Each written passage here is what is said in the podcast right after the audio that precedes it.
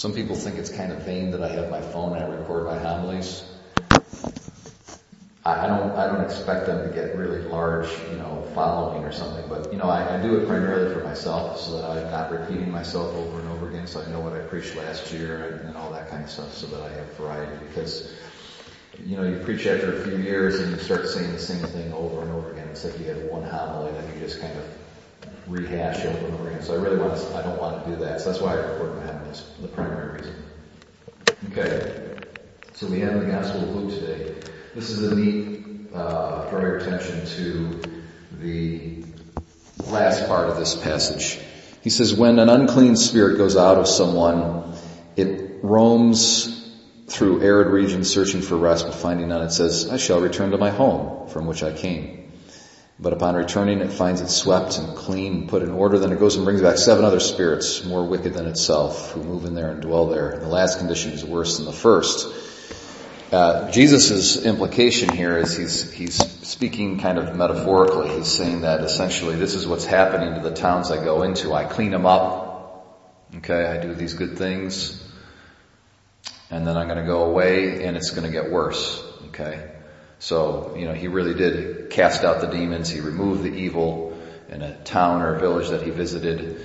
But his, the, the Worse than the fact that the evil was there that had to be cleaned up is the fact that after he cleans it up, it's going to move in, back in, and it's going to get worse even than the first. As the last condition of that man is worse than his first.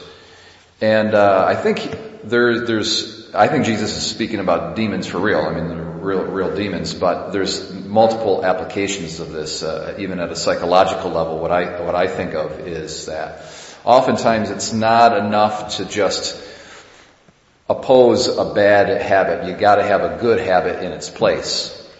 Okay? So, if you've got some kind of bad behavior that you're dealing with yourself or your children or even at a larger social level, you can't just be against it and clean it up and then expect it not to get worse.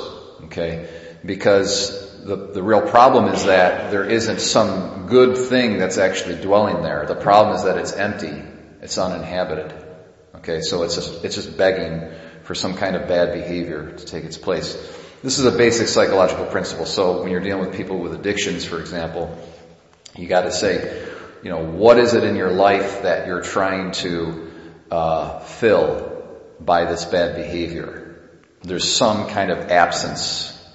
Okay, there's an empty house going on here, and if you don't want the bad behavior, you, it's not enough just to remove the bad behavior. You gotta fill that absence with something. So oftentimes, people who are addicted to alcohol or various things today, I mean, there's, there's help for all, all sorts of kinds of addictions, sexual addictions and gambling and eating and all this kind of stuff.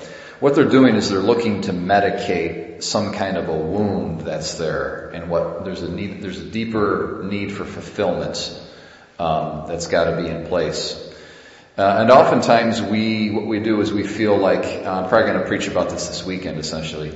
We feel like we've got something taken from us, some very deep disappointment in life. Something didn't work out the way that it was, we thought it would go.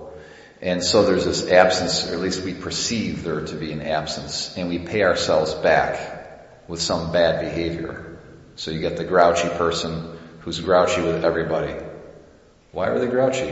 They're probably filling some kind of a void, some sort of an absence, a felt absence from some a serious event or chain of serious events earlier on in their life.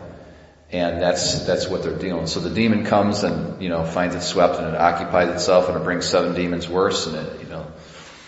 So the, the deal is that after the cleanup happens, you gotta have Jesus dwelling in that house. And then the, the evil spirit's not going to come back and he's not going to invite his buddies to have a little party there. So you got to have Jesus really dwelling there permanently.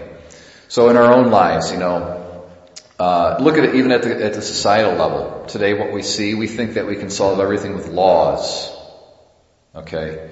And uh, those are necessary, but they're not sufficient. So if we have just enough laws that make those deadbeat dads pay their child support, if we have just enough laws that are going to get those child abusers out of our schools and out of our churches, if we got just enough laws to do X, Y, and Z. Well, wait a second. Why do we have all these problems to begin with? There's something missing, some fundamental positive good that's missing to begin with. Healthy families, people living lives that, that they find actually meaningful and not just these empty lives.